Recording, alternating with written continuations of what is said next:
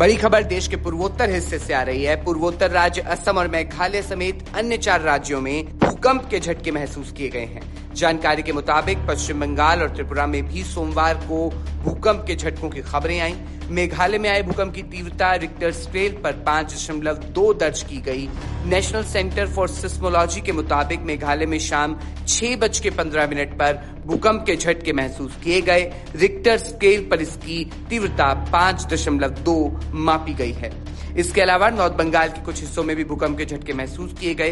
बताया जा रहा है कि सिलीगुड़ी और कूच बिहार में भूकंप आया है। भूकंप की वजह से लोगों में अफरा तफरी का माहौल है। गांधी जयंती की छुट्टी के चलते अधिकतर लोग अपने घरों में थे। फ़िलहाल किसी भी जानमाल के नुकसान की कोई खबर नहीं है।